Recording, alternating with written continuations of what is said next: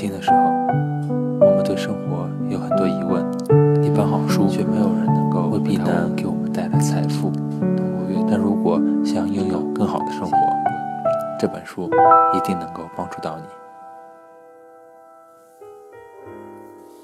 我有一套调整时间的方法，你想想，我们有时有这样的情况，我明明是有时间的，可是老也做不完，这是为什么呢？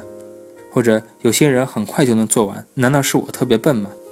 如果你遇到这样的情况，那我建议你调整一下每日时间的使用方法。方法很简单，列张表，是待办事情清单，可以用规划时间的日程来管理自己的时间。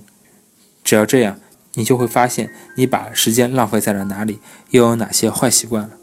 像特别忙的时候，我会在日程表上列出一长列待办事项，给每一件事情分配相应的时间。如果你更重视完成的质量，而不是花了多少时间，那进度就可能落后。不过即便如此，我们也能通过待办事项来缩短早晨进入状态之前的垃圾时间，或是借休息之名行偷懒之时的无谓时间。用日程本管理的目的，并不是为了按部就班地完成每一个事项，而是明确现在应该做什么。要是没有提前制定计划，什么事情都难免会有点拖沓。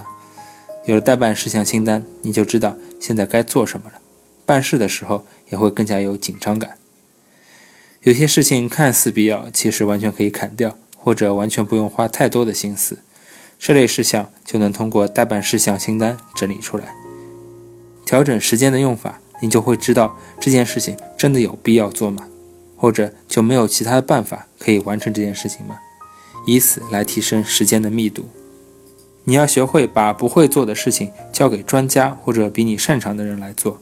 我们搞清楚自己能做的事情固然重要，但更重要的是要搞清楚自己不会做的事情。来到台湾之后，我做的第一件事情就是学中文。毕竟我以后要在这里生活，不学点中文肯定不行。而且我也觉得会点中文的话，采访时多少会方便一些。可是有一天，我认识了当地一位非常厉害的高档外国轿车销售员，他对我说的一番话让我非常意外。他说：“你没有必要把中文学得那么好啊，我不会说日语，也不会说德语，更不会说英语。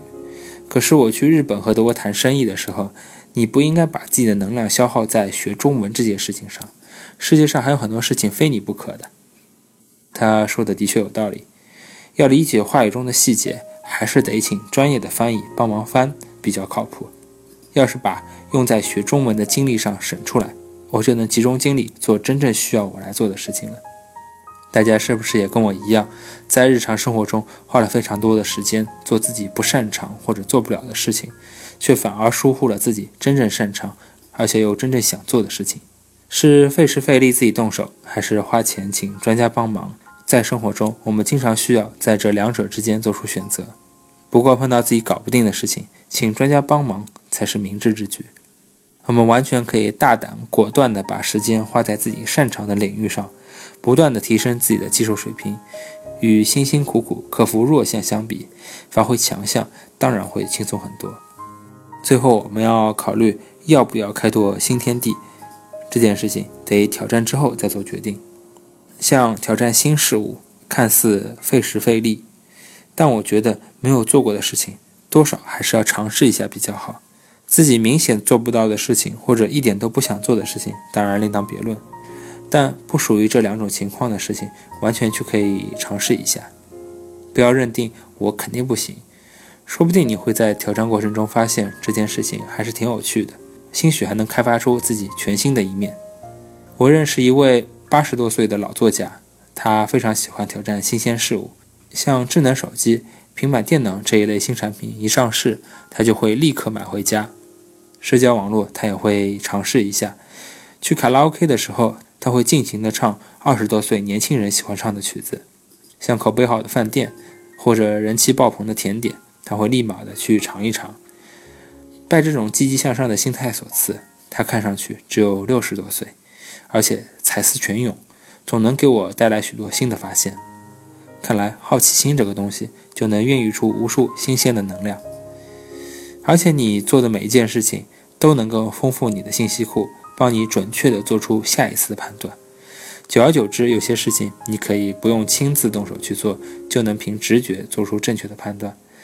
挑战新事物，乍看之下是对时间和精力的浪费，但从长远角度来看，这样的经历能够在我们今后的人生中发挥出巨大的作用，防止我们做出错误的判断，在无谓的事情上浪费时间。虽然我不是什么新鲜事物都喜欢挑战，但我在这方面的态度还是很积极的。我想去一些我没有走过的地方看一看，也想亲眼看看我没有见过的东西。我之所以想把生活变得更简单，其实也是想给新鲜事物腾出一些地方。